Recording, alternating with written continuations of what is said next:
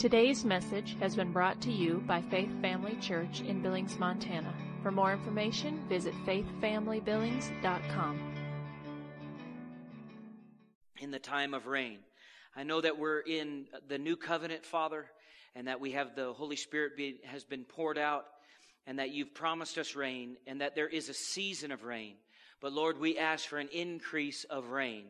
Father, that there would, that you would make, as it says in your word, flashing clouds, that you would give showers of rain, and that there would be grass in the field for everyone.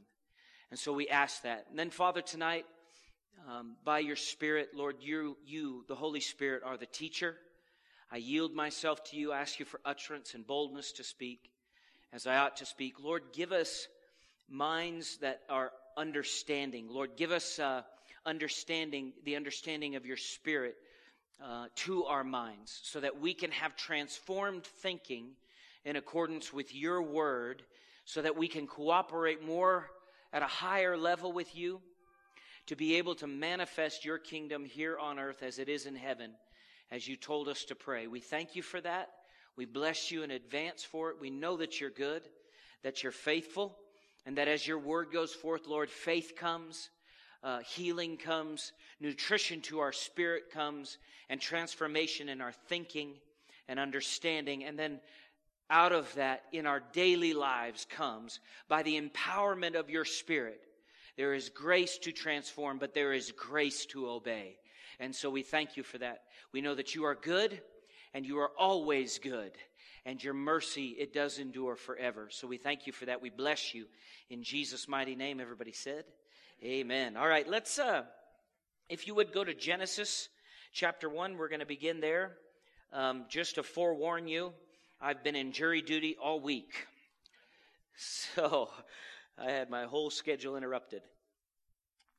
But we got it finished up at 2 this afternoon.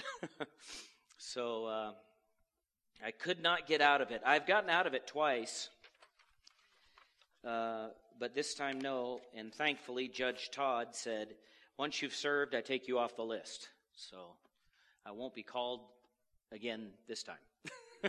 I don't know. Anybody know what the rotation is on that? I don't know. It's like every five years or something. I don't know. Anyway, uh, hopefully, where the Lord returns before that happens again. So, but it was good. I learned a lot. I, I actually think, you know, because I was praying about it, and uh, there were 13 people picked because there's always an alternate. And uh, just so you know, I'm free to talk about the case because it's over. Um, but anyway, uh, uh, 11 women and me one guy. As the judge said, the thorn among the roses. That's what he called me. Well, he did thank me. He said, I know you're busy because of Lent. All right. I didn't correct him. so, anyway. It was exciting. But I, I, yeah, I know I didn't have any ash on my forehead. Nope. Um, which you know, whatever. But um, but I uh, I did learn a lot, and I and I really do feel like the Lord had me there. You know, I mean, there were thirty people to pick from, and and they picked me, and I'm like, Lord. But as I was going through the process, I realized this kind of fits with what we're talking about right now. Um, about free will, about decisions, about uh, you know guidelines, structure, rules, all those things, and how um, when we were deliberating in the uh, jury room, uh, all the jurors, and we're talking, uh, uh you know, we I was able to talk about the fact that um, everything we do, every choice we make, has a consequence, and um, and that consequence often is associated with negative things. But consequence isn't good or bad. It's the result. The result of whether it's good or bad is based on what you decided or I decided. And so, um, uh, you know, I mean, in this case, we were unanimous in our decision, which it was just a civil case. Um, my kids were like, "So it wasn't like a murder?" I said, "No, no." They, they thought it was something cool, you know. And also, you get the realization that TV is nothing like real life. I mean, you, it's just not, you know. TV can make you think anything they want because they just steer the whole thing, you know. And it's different when two sides have the availability to give all the information and give persuasion for both their arguments. It's different. And uh, in life, you know, whether we want to realize it or not, but there is God the Father who is the judge. There is the accuser of the brethren who is Satan, and there is your great advocate, Jesus Christ. Yeah. And we're in constant court here in the earth. It's constant. There are things going on, and, and really, our decisions determine the, uh, for lack of a better word, judgment or the result, the consequence of what we get. Um, you know, sometimes people are like, I want God to change this situation. And often what I've found with the Lord is He will come and go, I'm going to change you. And then your situation will change. But He has to do that, and that is a process. I know uh, with my background being, you know, more I guess, for lack of, I'll just use some words that hopefully give you an idea, but like Word of Faith or Charismatic, Pentecostal, those type of things. I know because we believe in the in the spectacular, the supernatural, those type of things. Oftentimes, people, uh, including myself, have wanted situations to just poof.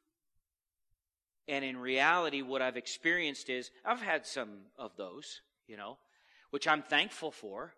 But but in reality, what I've realized is this is that a lot of times with the Lord, there's this process that He takes you through because He knows if He just changes the circumstance and you don't change, you'll get yourself into another one of those circumstances. How many can say that I've, I've had that happen? Okay, I've had that happen more than once. Now I had the I had the um, I didn't think it was a privilege at times when I was there, but I had the privilege of being a youth pastor. for six years. And you deal with all sorts of personalities. I mean, these kids are coming out of different situations. There are kids that come out of great homes. There are kids that um, that we dealt with who called us mom and dad, me and Heidi, because they didn't have good parents, or absentee parents, or no parents. Um, more than once, I had got a call at two or three in the morning you know, stating, I'm running down the side of the road, and this is a 13 year old girl because their dad wigged out on her. Her dad did, stepdad. And she didn't know what to do, and she was afraid. Um, I had situations where we had the privilege of going on different retreats and different things like that. And whenever you go on retreats and to camps and stuff like that, you'll you can attract people that don't just aren't just consistent good youth group goers. They just want to go on a trip and they have their own agenda and it isn't to obey which i'm well fitted to deal with because i was that kid. So i know how to deal with it you know? I knew how to drop the hammer and keep things under control. Um, but you had some kids like there was one particular kid i'm thinking of. Man have you ever been around somebody and it's just constant work to be around them? I mean, you're just, you are carrying everything to keep everything sane. You know what I mean? And this kid was that way, but it was because of the way he was raised. He had no affection at home. And then you come to school or, or whatever, personalities develop a certain direction to where if I can't get affection or attention the normal way, I'll do something else and I'm getting attention. It's negative, but I'm getting attention. And I don't blame this kid at all. I mean, you know, you look back and you realize, I mean, obviously, this was a situation where, you know, you can be, um, you can have certain things built into you when you're younger that shape you when you're older. Now, there's hope for that because you can be transformed in your thinking. And the Holy Spirit can do a work in you, and the Word of God and the resurrection power of God is, is uh, very capable of changing those things in our mind and in our thinking and the way we live and operate. But, but if you don't have that connection with the Lord and you're not yielded to Him, you can cause yourself problems. And if you're not a repentant person or a person who is self aware, have you ever heard that term before? You're not aware of how you're living, operating, doing, then you will live in a place of no repentance because it's always somebody else's fault. Do you know that's one of the most dangerous places you can live? It's always someone else's fault. Now, there can be legitimate things that are someone else's fault. But what I've found through the years is as I've walked with the Lord, He tends to deal with me first. Didn't get a lot of amens on that. Got a few half head nods, you know. And so, and this is just a truth, okay? The truth is, things can be difficult, but if your relationship and your identity is in the Lord first, you can overcome anything. That's just the truth. Because there's nothing that has been on that is on this world and in this world, no matter how uh, uh, uh, awful it is, that Jesus has not overcome. Now, just because he's overcome it does not automatically mean it happens for me. I've got to cooperate with him. So, uh, going back to the case that we were in, I mean, it was, I could have closed the case in one day. I mean, I, I knew. Now, I didn't shut my mind off or anything like that because I had to listen to all the evidence presented, and you have to do that. Um, I mean, it's, it's your duty, it's your civil duty, right? It's, uh, uh, it's part of what I would want. If I was on trial, I want somebody there paying attention. I wouldn't want them like, oh my gosh, why, you know? And it's me that's under, so I wanted to sow a good seed. I'm not believing to go to trial. I'm just saying. I wanted to, you know. So I'm listening and, and listening to this thing, and I'm watching demeanor, and I'm watching the things that are going on. And we say a lot, whether we don't, whether we say a lot or not. And I watched and I watched and I watched. And the and while I'm sitting there inside, I, the Holy Spirit, the Lord's just speaking to me about different things. But I realize mostly what's happening is all these years of ministry and working with people and the different jobs the Lord has had me in through the years, you can almost pinpoint where people are at pretty quick.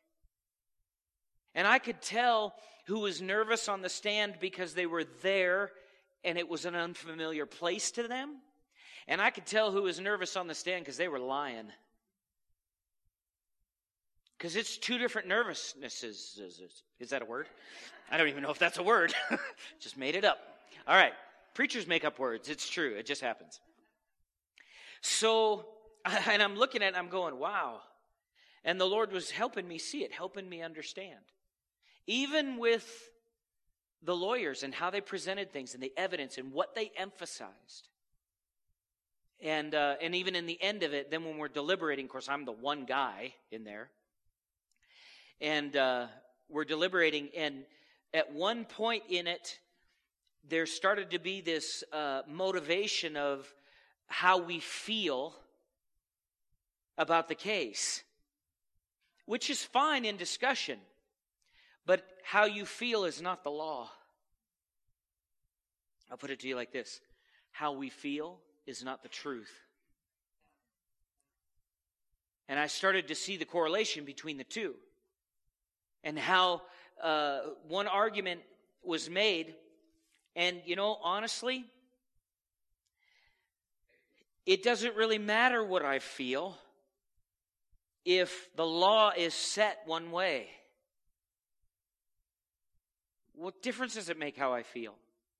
Because in the end of, of, of all of this, as far as the, the, the, the end of whether we go to be with the Lord or He returns, whatever the case may be, there's a standard set. And what do we know about the judge? The standard's not moving. The case, can, you could argue, you know, we won't argue our case in front of Him. You know, in front of a human judge, that's one thing, but God doesn't we stand before the Lord. Every, almost every single near death experience, what I mean by that is they died and came back, so they really had a death experience. They just came back. But all of them that have stood before the Lord knew that were not born again knew they were going to hell before even a statement was made. Why? Because in the presence of purity and light and all revelation and truth, what else gets revealed in that atmosphere? See, all I want to be revealed is I plead the blood. I'm the righteousness of God in Christ Jesus. Does that make sense? Okay. So I just thought it was great. I mean, it was great and not great because it totally interrupted my first three days of the week. But, you know, I did, the Lord did teach me, and I'll have more out of it. I know I will going down the road. So let's go to Genesis chapter 1. We're talking about free will. And I may tie more of that into this. I don't know. We'll see what happens. But uh, Genesis chapter 1, we're talking about free will. We're actually addressing the issue of the sovereignty of God, is what we're talking about. And um, there are many statements that are made about God that God is sovereign, that God will, um, like I've, I've, if I've heard this once, you know, I've heard this illustration many times, and I've also, you know, witnessed people saying it. You know they'll make they'll they'll get up they'll go up to somebody and say well god is and they get religious. You know they get a religious voice. Have you ever heard the religious voice? I'm going to demonstrate it for you. They go god is sovereign. You know? Which i, I mean i i, I uh I mean, I've been in church services where somebody gets to preaching and they're, you know, because my background, and, and and there's some, and and so they they make that statement, and then something usually behind it is um, like God will do whatever He wants, and it doesn't even matter what you, that you're involved. It's going to happen one way or the other. And that definition of sovereignty, I don't agree with. And we've looked at many scriptures about this. And so I, I'm not going to go back over those. Um, if you want to go listen to the audios or watch the videos, they're on the website. You can watch them and catch up uh, that way. Um, but I, I, I'm presenting the argument here to you from the scripture that I believe that God does have an overarching plan that will come to pass. And, um, and this is part of the reason why I did this uh, image the way I did. You know, obviously we're represented by the person in the middle on, on the path and then free will is there. And then on the bottom, I have Satan's will and an arrow coming up, and then at the top, God's will and an arrow coming down. And where are they hitting? They're hitting free will. Why? Because we choose. God has a plan for my life that will not change, that was established before I was ever born but he also implanted in me the will to choose. And I can choose Satan's plan or I can choose God's plan. Now, in the grand scheme of things, when this is all said and done and eternity is uh, or uh, uh, time is wrapped up in eternity completely and everything is finished as far as uh, the return of Christ and all of that, will God's ultimate will be done? Yes, it will. Does that mean I participated in it? Not unless I chose to. I cannot choose God's will to the point that I can go to hell and never see God again. Was that God's will for me? No, it wasn't. Was it an option for me to choose? Yes, it was. Now we get we get into these things and and we and and and even if you even if you do if you've if you've if you have had a strong conviction on the God's going to do what He's going to do no matter what side, and you have those things come through your mind or come through your uh, thinking, what about this? What about this? What about this? I'm believing God to answer as many as I can. But don't cut me off out there until we get there. At least give me the chance. Okay? At least here, you're, you're not in, you have not been released to the juror's room for deliberation yet. okay? Give me the opportunity to make my point because I believe from the scriptures that it is obvious to me that um, even with God's omniscience and foreknowledge, that doesn't mean he had he knew he made the choice for us. Just because God knew when Jesus was going to come, he, just because he knew when, that Judas would betray Jesus doesn't mean he picked it for Judas. Because if you, if you say that, then you have to go back to the scripture where it says, God is not willing that any should perish. Uh, but he's sovereign, so he chose Judas. God's will for Judas was not that he hang himself. That is not God's will for anybody. It's not God's will for anybody that they would kill themselves. God did not write that into the plan of someone's life. Everybody here has been touched by suicide in one way or another, probably, whether it's directly or indirectly. But that wasn't the will of the Lord. I can't blame God for that. I've heard people, you know, make, excuse me, make statements like that. Well, Rick said this last week to me insurance policies, tornadoes, acts of God. God is blowing through cities, tearing up cities, and killing people with tornadoes. Because he's so angry that he just can't stand it anymore. See, we, we have to look at this because, and I love what uh, Susan actually said this to me, but I've been watching some of them, uh, Bill Johnson on some of these things, but he says this. He says, Jesus is perfect theology. Jesus is what? Perfect theology. Jesus said this When you've seen me, is it true? People say, well, what about the Old Testament?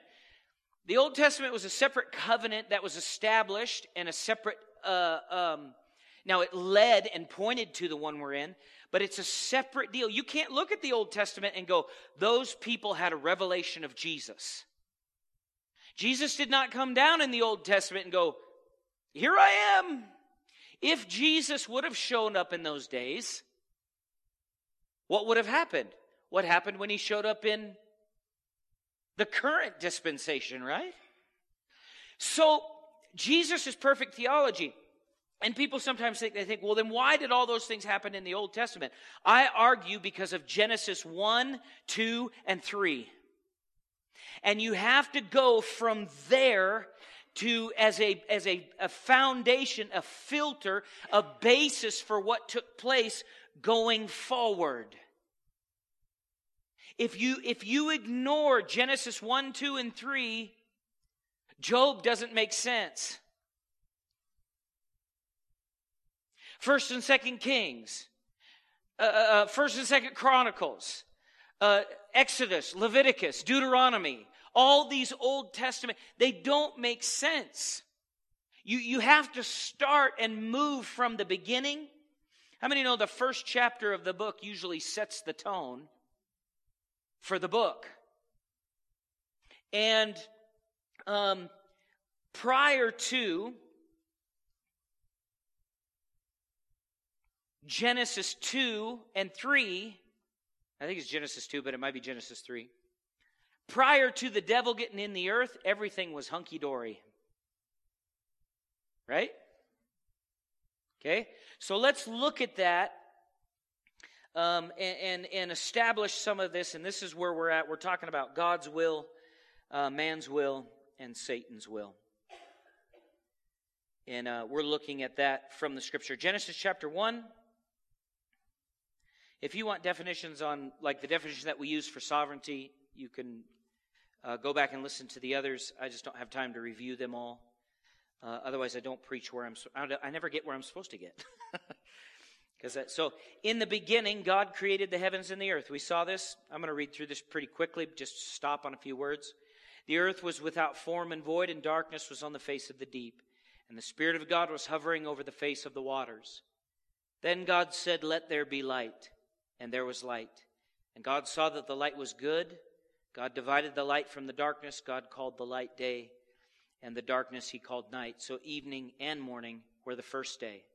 Then God said, Let there be a firmament in the midst of the waters, and let it divide the waters from the waters. Thus God made the firmament and divided the waters which were under the firmament from the waters which were above the firmament, and it was so. And God called the firmament heaven. So then evening, so the evening and morning were the second day. And then God said, Let the waters under the heavens be gathered together into one place, and let dry land appear. And it was so. And God called the dry land earth, and the gathering together of the waters he called seas. And God saw that it was good. Then God said, Let the earth bring forth grass, the herb that yields seed, the fruit tree that yields fruit according to its kind, whose seed is in itself on the earth. And it was so. And the earth brought forth grass, the herb that yields seed according to its kind, and the tree that yields fruit, whose seed is in itself according to its kind. And God saw that it was good. So the evening and the morning were the third day. Then God said, Let there be lights in the firmament of the heavens to divide the day from the night, and let them be for signs and seasons, for days and years, and let them be for lights in the firmament of the heavens to give light on the earth. And it was so. Then God made two great lights, the greater light to rule the day and the lesser light to rule the night. He made the stars also. God set them in the firmament of the heavens to give light on the earth and to rule over the day and over the night and to divide the light from the darkness. And God saw that it was good. So the evening and the morning were the fourth day. Then God said, Let the waters around uh, abound with an abundance of living creatures. How many know they're still discovering creatures in the water? Isn't that interesting? That's interesting to me. Anyway, and let the birds fly above the earth across the face of the firmament of the heavens. So God created great sea creatures and every living thing that moves, with which the waters abounded according to their kind, and every winged bird according to its kind. And God saw that it was good. And God blessed them, saying, What? Be fruitful and multiply, and fill the waters in the seas, and let the birds multiply on the earth. So the evening and the morning were the what? Fifth day, right? Then God said, Let the earth bring forth the living creature according to its kind, cattle and creeping thing and beast of the earth, each according to its kind. And it was so. And God made the beast of the earth according to its kind, cattle according to its kind, and everything that creeps on the earth according to its kind. And God saw that it was good. Then God said, Let us make man in our image according to our likeness. Let them have dominion over the fish of the sea and over the birds of the air and over the cattle and over all the earth and over every creeping thing that creeps on the earth. We talked about this last week. We have authority over creeps. And I want to point this out as well. You are the most important thing God created. Not the earth, not the heavens, not the fish, not the cattle, not the monkeys, not a snail, not a mosquito, not a turtle, not any of the animals that are in our lives. They are not more important than we are. We are the most important creation that God made. We are the only ones that are made in His likeness and in His image. So, uh, this is something I practice with my kids, um, you know, frequently when we have conversation about different things. But I make sure to belittle the animals. I do. You say, why? But, but, but they're so sweet. They're so, you have been, you have to be careful that in your treatment of the animal, like I, I'm going to make a statement here. It's going to make some of you mad, but you're just going to have to get over it. Hopefully. Your animals are not your kids. You are not your animal's dad or mom. Now, I'm not against, you know, people say that, and I understand what they're saying, but just be careful with it. Because we get this impression, and whether people realize it or not, eh, the idea of evolution in these things is permeated through every form of entertainment. Everyone. Even, you know, in our kids, we, you know, we watch cartoons and stuff like that. But even talking animals, what's the idea? To give them a what? Human characteristic. They are not human. They are not human. And so now I don't think what, what the what the what animal rights activists will do is they'll show you a video of somebody torturing an animal. I don't think that's godly either.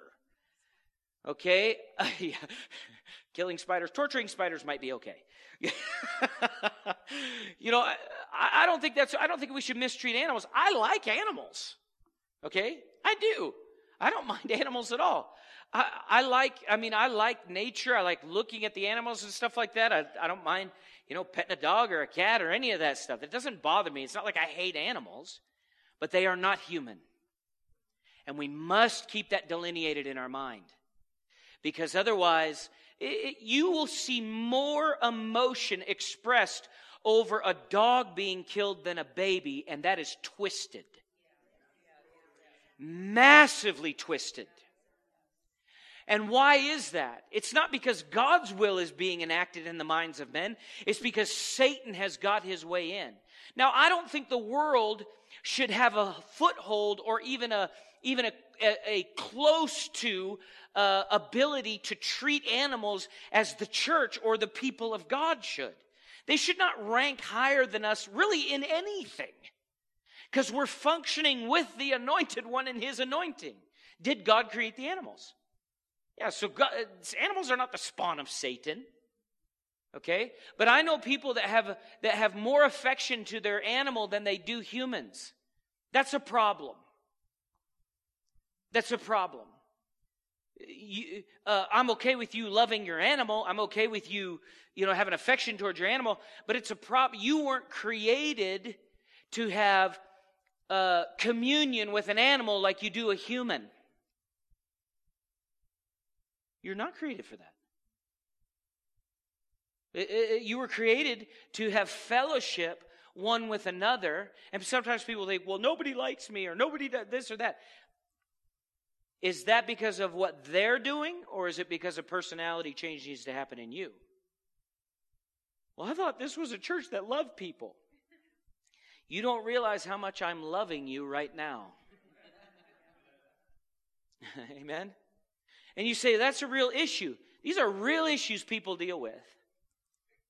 But if you understand God's will in it, and you have fellowship with the Lord, you'll find out that God is more interested in people than you realized. He's really interested in people. Amen? All right, so then God creates man. Uh, verse 27 so God created man in his own image. How did he create God? Or how did he create man? In his what? So is it safe to say God looks like you and me? Yeah. Now, we have a version that we're functioning in here that unfortunately has death working in it. Okay? So you don't even know how good you're going to look once the death's gone. you know, I mean, no more cracks, you know? I was watching a minister one time, or Jesse Duplantis is who it was. I was watching him one time, and he was he was going on and on and on about some partners he had in uh, some place he was preaching in California, and they were plastic surgeons. And so they said to him, they said, "Looks like you might need a little work." You know, they said this to him, and they offered to it him to him for free you know, as a as a whatever. I guess they were trying to bless him. Anyway, you've if you've seen him, you notice he didn't have a facelift. But anyway, he goes, "No way, I earned these cracks." And that's exactly how I feel. I don't have a scripture for that. I just think it's right. so, um, you know, like, do you ever? I remember as a kid, but do you remember Ronald Reagan when he was in office and he'd go to the helicopter, his chin it's like, I earned that, man. You know how long it took me to get the skin to sag like this? You know what I mean? I earned this thing, it's mine. I mean, it was good not to be insecure. Okay, so I earned my gray hairs. You know, my kids will come on. Oh, looks like you got some gray hairs, Dad. I say, you'll get your chance. This is where we had you. No. All right, so God created us in his own image. In the image of God, he created him what? Male and female, he created them. Then God blessed them. What did he do to them? And God said to them, Be fruitful and what is that? That's God's will. That's God's will. He said, Fill the earth and subdue it. There's two commands there. Now, a lot of times you'll hear fill the earth, but you don't hear the subdue part. We're called to subdue. Now, people say, yeah, but that was Adam. Yeah, but Jesus was the second Adam. Okay? And that looks a lot like we talked about this in the last series we did, but about our authority, where Jesus in Luke 10 talks about subduing the enemy. So fill the earth and subdue it. Now, why say that? God, is God talking to just dummies? Mm-mm. You got to remember, and this is a little tough for us because of where, where we live right now. You got to remember there's no sin in the earth. You could go up to Adam and Eve and go, I, What's that? Per- I can't remember that person's name. And they would look at you and go, Can't remember. They don't have any concept of that. You know, people, you could, you could walk up to Adam and Eve and go, Ooh, it's been a day, man. I got a headache. And they go, What? I'm talking about before sin. They, they'd look at you and go, Headache? Ache? What's, I mean, I know what your head is, but what's an ache? They had no concept of the knowledge of death. Now, see, that's hard for us to grasp because we've been ingrained in our families before us and raised up in death. All around us.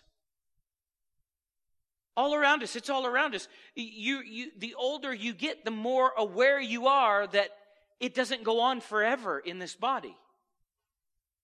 So in adam and eve's case they're functioning in the creation before they sinned in a place of not even having an understanding of what death is they have no clue they never went out intending to the animals or different things like that. They never went out and found, you know, some of the animals dead on the side of the road. You know, if there was a road. I don't know if there was. I don't have a record of that. There's probably a walking path. I mean, I don't even know if they walked. Who knows? They could have just bam. I mean, we don't know because this is a glorified body. There are no limitations to this body. And we know that after Jesus was raised from the dead, he walked through walls. We've talked about that. It's going to be fun. We also know he ate. I'm kind of looking forward to that. I doubt there's keto in heaven. I think it's just like, eat, you know? It's just like, where's the fridge with the Mountain Dew? It's over there. Oh, okay. I just, that was for you, Ron, altogether. That's a little yeah, there's no poison in heaven, yeah. Well, it just will be pure Mountain Dew. It'll be from the mountains of heaven. Dew from. That's totally made up. Okay, there's no scripture for that. Uh. All right, God's will. What are we talking about? All right, so God tells them to subdue and to multiply. This is God's will. He says, have dominion over the fish of the sea, over the birds of the air, and over what?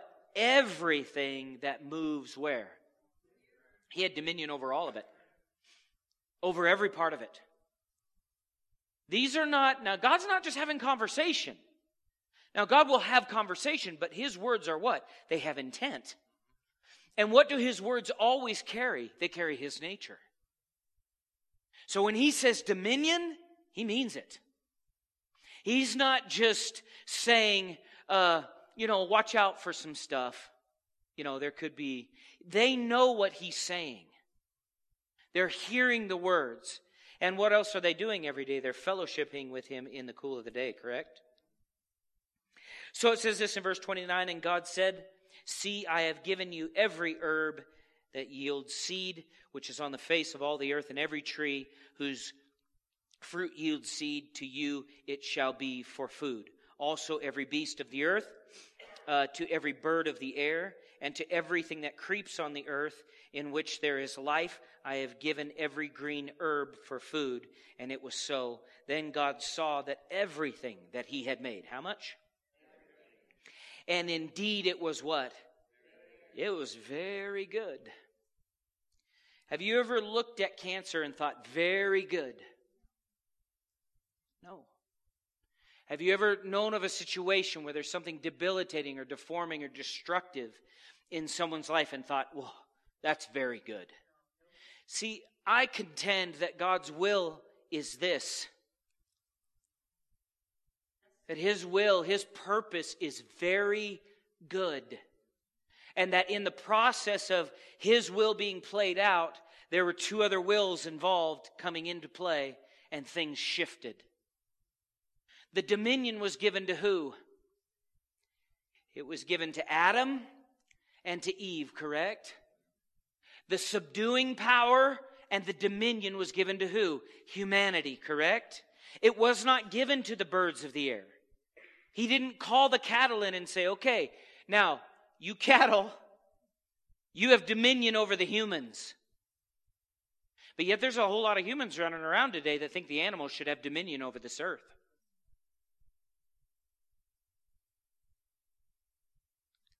They think animals are gods. That's not the way it was set up. People will say, well, it's not like that anymore. I know because we made a decision. Because humanity made a decision. And that decision opened the door to a separate will operating. You say, where did that will come from? That will was a, a rebellious will that did not want to submit to the original creator. Now, people, um, let's let's move into. Uh, let's go to. Um, Genesis 3 1. So I'm not going to go through Genesis 2. I think you pretty much see this. Oh, no, let's do go to Genesis 2. I'm sorry. Forgive me for that. Go to Genesis 2, verse number 15. I want to show you something else that God said, and this is the second account of this. Verse 15 Then the Lord God took the man and put him in the what? Of Eden to tend and to. To what? Keep it. Who's in charge? Adam. Is God in charge of the garden at this point? Who's in charge? Okay, you got to keep that in your mind, okay?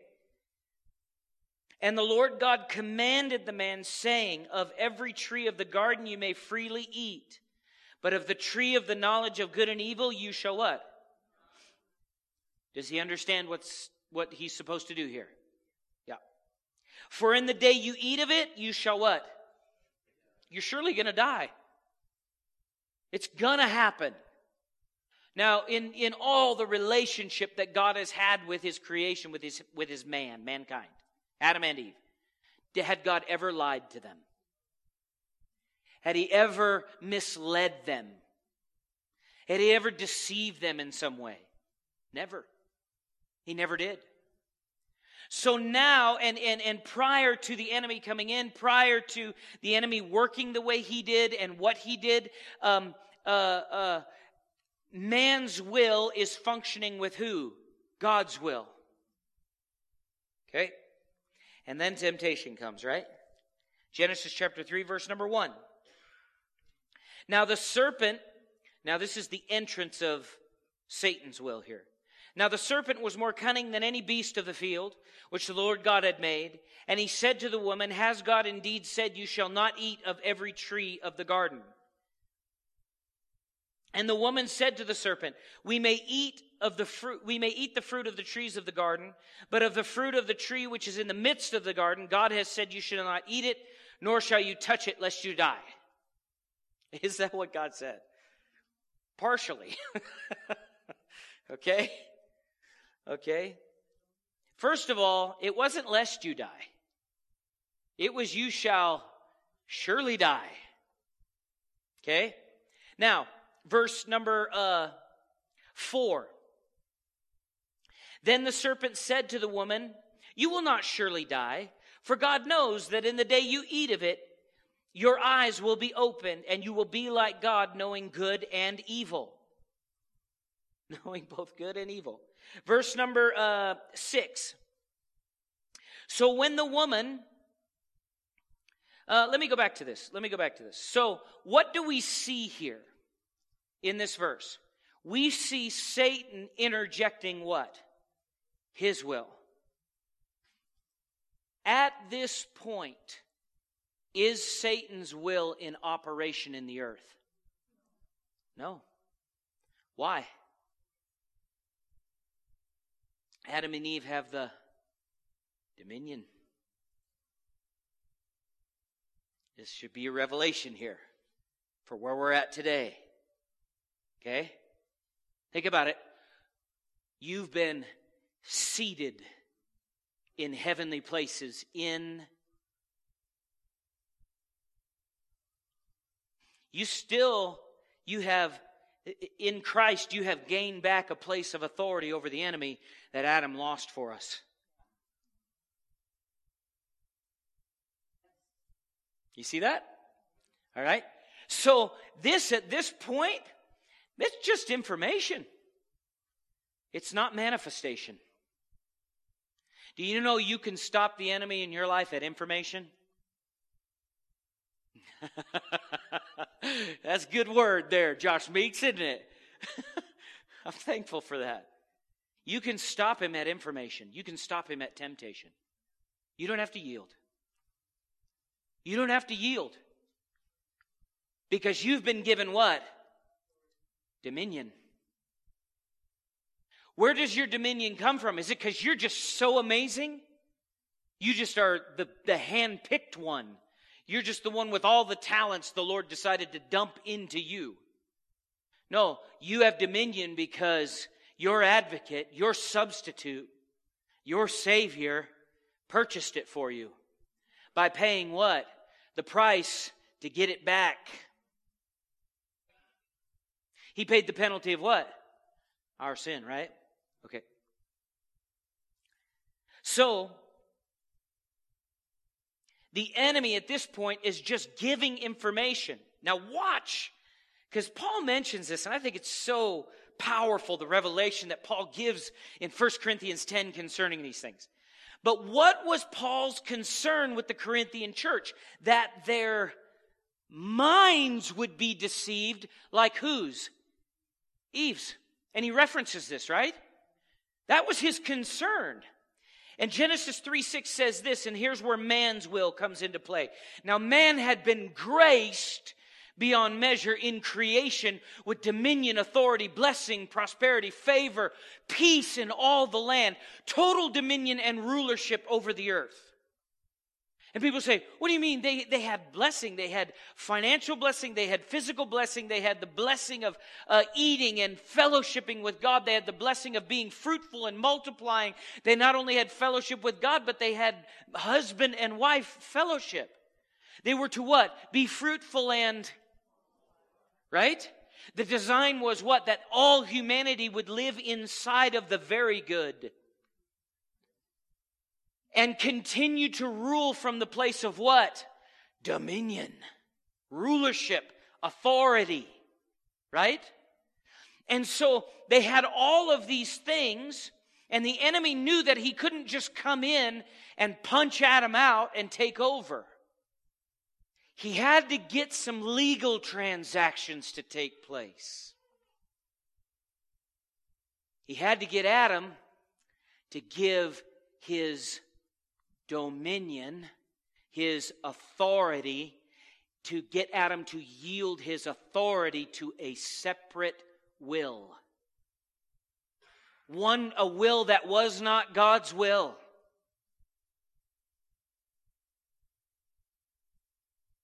Genesis 3 6. Here was the power of mankind's will. So when the woman saw that the tree was good for food, that it was pleasant to the eyes. Why is she looking at this tree this way? Somebody else's will is working in her. And now she sees something that God said was surely death as what? Something else. Does that not sound like the devil?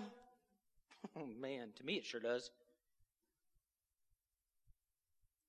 He says, it says this. So when the woman saw, this is Genesis 3 6. Sorry if, he, if I didn't say that. So when the woman saw that the tree was good for food, that it was pleasant to the eyes, and the tree was desirable to make one wise, she took of its fruit, and she also gave to her husband who was with her, and he ate. So don't blame this all on the woman because the dude was standing there. All right? He knows what's going on. What should have Adam been doing? Eve, here, come here. Let me take care of the snake. Strangle that thing, you know what I mean? Okay. Verse 7, yeah, shovel, yeah. How many have taken a snake's head off with a shovel many times? Yeah. We had rattlers growing up, and you just, if you get right behind that head, especially if you got a good spade shovel, um, pop, it comes right off. It's phenomenal. All right. Then the eyes of both of them were opened, and they knew they were naked, and they sewed fig leaves together and made themselves coverings. In other words, a new knowledge came in. A new will has now been introduced. So, is now the state of their lives and the state of the earth uh, uh, infected with something else? This is the gateway where the enemy flooded into the earth. He flooded in. This is it. What do we know takes place right after this? Well, verse 7 both their eyes were opened, and they knew that they were naked. They sewed fig leaves together and they made coverings for themselves, or made themselves coverings. Verse 8 And they heard the sound of the Lord God walking in the garden in the cool of the day, and Adam and his wife hid themselves. Why? Why hide themselves? Is hiding themselves a byproduct of the will of God in their life? There's a new will working. Uh, can you imagine how terrible that would feel? I mean, it's hard for us because, you know, we're in the mix of all of this already, but it's hard for us to kind of grasp it in our thinking because, you know, the tendency for us is if we're embarrassed is to what? Or have done something wrong as to what? Hide yourself. Your natural tendency isn't, it didn't start out as, God's here. It started out as, I ate them cookies and he probably knows. I'm going to go hide. you know? That's how it, you understand what I'm saying? In other words, there's another will at play. And it the only reason it has effect is because Adam and Eve gave it a place. Did they have to? Now, I'm not going to even argue with somebody who says to me or tries to talk to me about um, because there's no point, because they're not even open to repentance, but tries to talk to me about the fact that God shouldn't, God could have stopped all of this at the beginning. My argument to this is always this. For one, first off, is this. What you're telling me is, is you don't want to be responsible for you. The gospel of no responsibility. It's not my fault. Are you sure? Now, you may not be able to stop an enemy from tempting you, but you can stop yourself from yielding and cooperating. Come on, you got to believe this, especially if you're born again. Greater is He that is. And, and, and I know we're used to this. I know we're used to, we're more used to, well, I'm not perfect. Are we not more used to that? I'm not telling you that your righteousness with the Lord is based on your perfect action. But I am saying we should be stronger in the conviction of greater is he that is in me than he that is in the world. So that our focus can shift. Amen? So uh, they sewed fig leaves together. They hide from the Lord, from the presence of God among the trees of the garden. Verse 9 Then the Lord God called to Adam and said to him, Where are you? So he said, I heard your voice in the garden, and I was afraid because I was naked, and I hid myself. What is working already? Fear. What was let, let in? The knowledge of good and evil. What's the knowledge of evil? Fear. Fear's working now, right? It's already started working. Verse 11, and he said, Who told you that you were naked? That's a good question, right? Who told you that you were naked? Have you eaten from the tree of which I commanded you that you should not eat? Did he know? Jesus was the lamb slain from before the foundation of the world. Did he know? Does that mean he chose? No. We talked about this before, but foreknowledge or after knowledge doesn't mean that you that it was decided ahead of time. It's no more it's no more uh, uh, contingent as far as disrupting the idea of free will. Free will is free will. Just because God's omniscient doesn't mean he chose. Amen? All right. I love this stuff. I like the fact that you're thinking too. I can see it.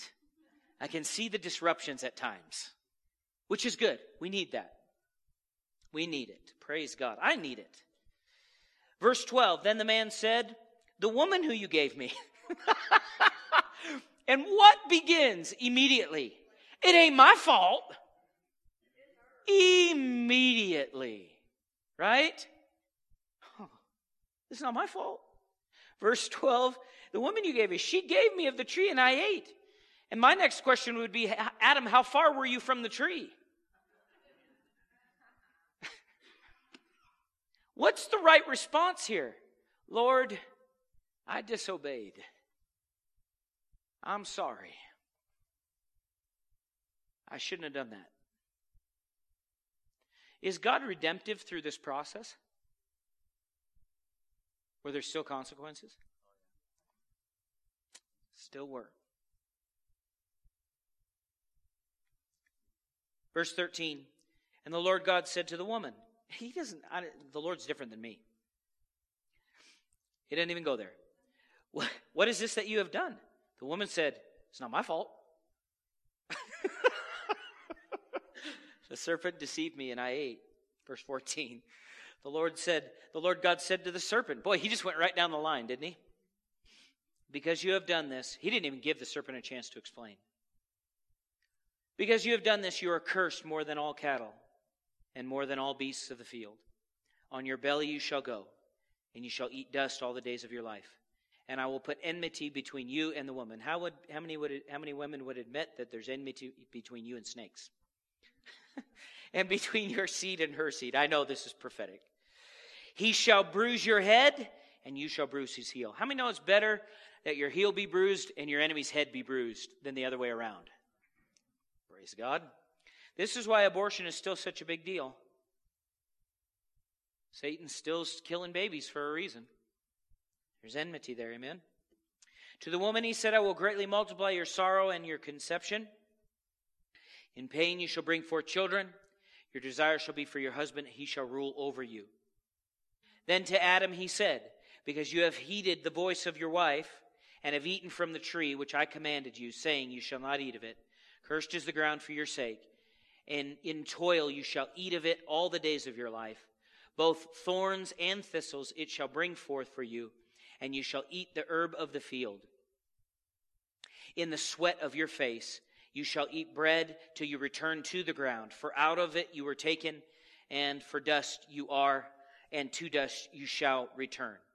And Adam called his uh, name's wife Eve, and she was the mother of all living. Also, Adam and his wife, uh, the Lord God made tunics of skin and clothed them. We know that's covenant. Verse 22. Then the Lord God said, So do you see this? That even though Adam and Eve cooperated with the enemy's will, now they're cooperating with who? God. And is God's will still moving forward? There's just now a hiccup in the plan. There's the enemy working, right? There's the enemy working. Okay? All right. Uh, go to, uh, we'll wrap up right here with Cain and Abel because I want to look at this. Cain and Abel. I think that's chapter 4, isn't it? Yeah. Chapter 4. So they have two kids. Adam and Eve have kids, Cain and Abel. It says, Now Adam knew his wife Eve, and they conceived and bore Cain, and said, I have acquired a man from the Lord. Then she bore again uh, this time his brother Abel. Now Abel was a keeper of sheep, but Cain was a tiller of the ground. And in the process of time, it came to pass that Cain brought an offering of the fruit of the ground to the Lord. Abel also brought of the firstborn of his flock and their fat. And the Lord respected Abel and his offering, but he did not respect Cain and his offering. And Cain was very angry, and his countenance fell. So the Lord said to Cain, Why are you angry, and why has your countenance fallen? The Lord's talking to Cain about this. If you do well, will you not be accepted? And if you do not do well, what lies at the door? And its desire is for, but you should. Could he have ruled over it? He could have. He could have, right? He could have ruled over it. What do we see in this? We see straight off man's will, God's will, Satan's will. There are three wills in, in, in consideration here, right? Three things that, that, are, that are moving in a particular direction to, to cause an ending of something, to cause a result, to cause a what? Consequence. To, to we say it, a, a seed time and then, right? He said, if you do well, you will be accepted. In other words, you don't have to remain offended at your brother. You can repent and I'll accept your offering. Right? That's what he's telling him. Is there a path back to the Lord in pleasing him? If you give an offering to the Lord and he tells you, I'm not pleased with that, what do you need to do? Get mad at other people who did it right? you know what I mean? But see, sin thinking is now in the earth with righteousness thinking. And we are where? In the middle, making decisions. God is not in heaven going, Yeah, I planned that Cain would kill Abel. People say, Well, he knew about it. What's that got to do with anything? Why does knowing mean deciding? Have you ever looked at somebody and, th- and said, in fact, this was said in the court case that I was in. Oh, I got to wrap it up. We're five over. For those of you on Facebook, thank you for your patience. before this gentleman in this court case did something that he wasn't supposed to. His countenance had fallen. The people around him knew he was mad. And when he got up, there was a lady sitting right next to him that said, This is not going to be good. Did she predetermine that he was going to do something? But she knew it was going to happen. But that didn't mean she decided for the person, right? They went and did it. And was there a consequence? Fired. Just like that. What happened here? Did God see the, the uh, will of Cain yielding to someone he shouldn't have? Yes. And what did God do? He warned him Stop, Cain. You can dominate this. You don't have to yield to it. But what did Cain go and do? He killed his brother Abel, right? And there was consequence, correct? But even in the midst of consequence, isn't it interesting that God marked Cain in such a way that people wouldn't come and kill him? God is ever moving with his will, doing, I will, I'm going to argue this again and again here, but my argument is this that God's primary motivation is redemption a hundred percent of the time. But he will give place to my free will and let me choose. Now, I'm going to say this even in regards to the most horrendous things that you and I know that people have done. His primary motivation, always, 100% of the time, is redemption, and he would prefer mercy. In other words, his ultimate goal for every one of his creations, every human, is that they would be with him forever. But he does not want robots. And I had a guy tell me one time, well, if God loved us so much, he would have never let the devil do that. And I said, and this is the Holy Spirit, because I, I, I'm not this smart, just on my own. He said, and I said to him, I said, Sir, let me ask you a question. I said his name, but I'm not going to say it. I said, Do you want your wife to love you because she has to or because she wants to? Well, God's no different than you. Well, I, I you know, I, I, we're married. I love her. Why? Well, I, I, I'm in a contract.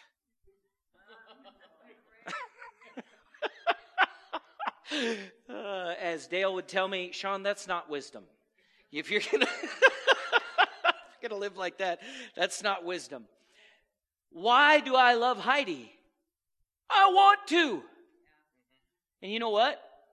If she said to me, this isn't going to happen, but this is hypothetical. If she said to me, I love you, but just because I have to, out of my love for her, I would let her go. People just totally tripped on that. I could feel it because you think, what? Because what does true love do? True love is not a controller. It doesn't manipulate.